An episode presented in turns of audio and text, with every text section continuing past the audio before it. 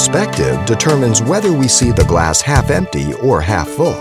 But more than that, it determines whether we see our struggles as something to wilt under or stand up to. Pastor Xavier Reese discusses the simple truths about the way we look at the world we live in.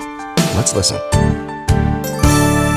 Do you know that a man was once court martialed and sentenced to a year's imprisonment for being a discourager?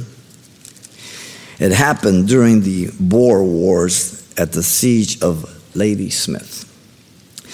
The fortunes of the town and garrison were hanging in the balances. This civilian would go along the lines and speaking discouraging words to the men on duty. He um, struck no blow for the enemy.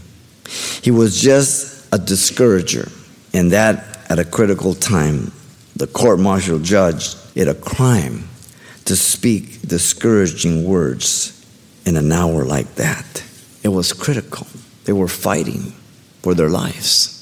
They needed to press forward. God is the God of the impossible.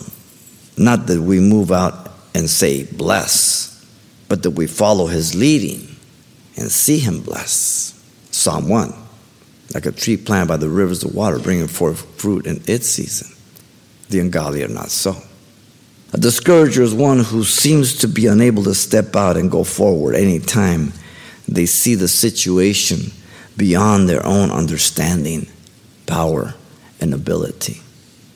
They limit God by their own limitation, as the psalmist says they did in the wilderness in Psalm 78 41. We turn to our own reason and our own rationale, and we limit God.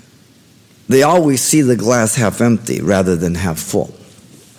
You see, the discouragers only see the potential problems and overlook the promised blessings and the open doors and the direction God is doing. A discourager will always seek to discourage others in their hearts. Deuteronomy 128 says, Our brethren have discouraged our hearts from entering in. The ten who spied the land only saw the giants and the walled cities against their own potential, while Caleb and Joshua, the two, saw the land God had promised. Numbers 13 25 through chapter 14, verse 10. In all the kingdom of David, all the kingdom of Solomon, in all the days of Joshua, they never ever possessed all the land that God gave them to the present day. They fell short of what God wanted to do for them and give them. They did not obey God. They did not trust God. For this reason, we are exhorted over and over in the scriptures to be strong and courageous. Joshua 1 5 through 8.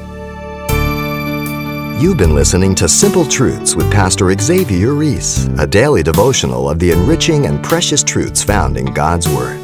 Hear this program again by following the radio listings link at calvarychapelpasadena.com. The studies you hear on Simple Truths are also available on CD give us a call at 800 651 8352 for information on how to receive a copy.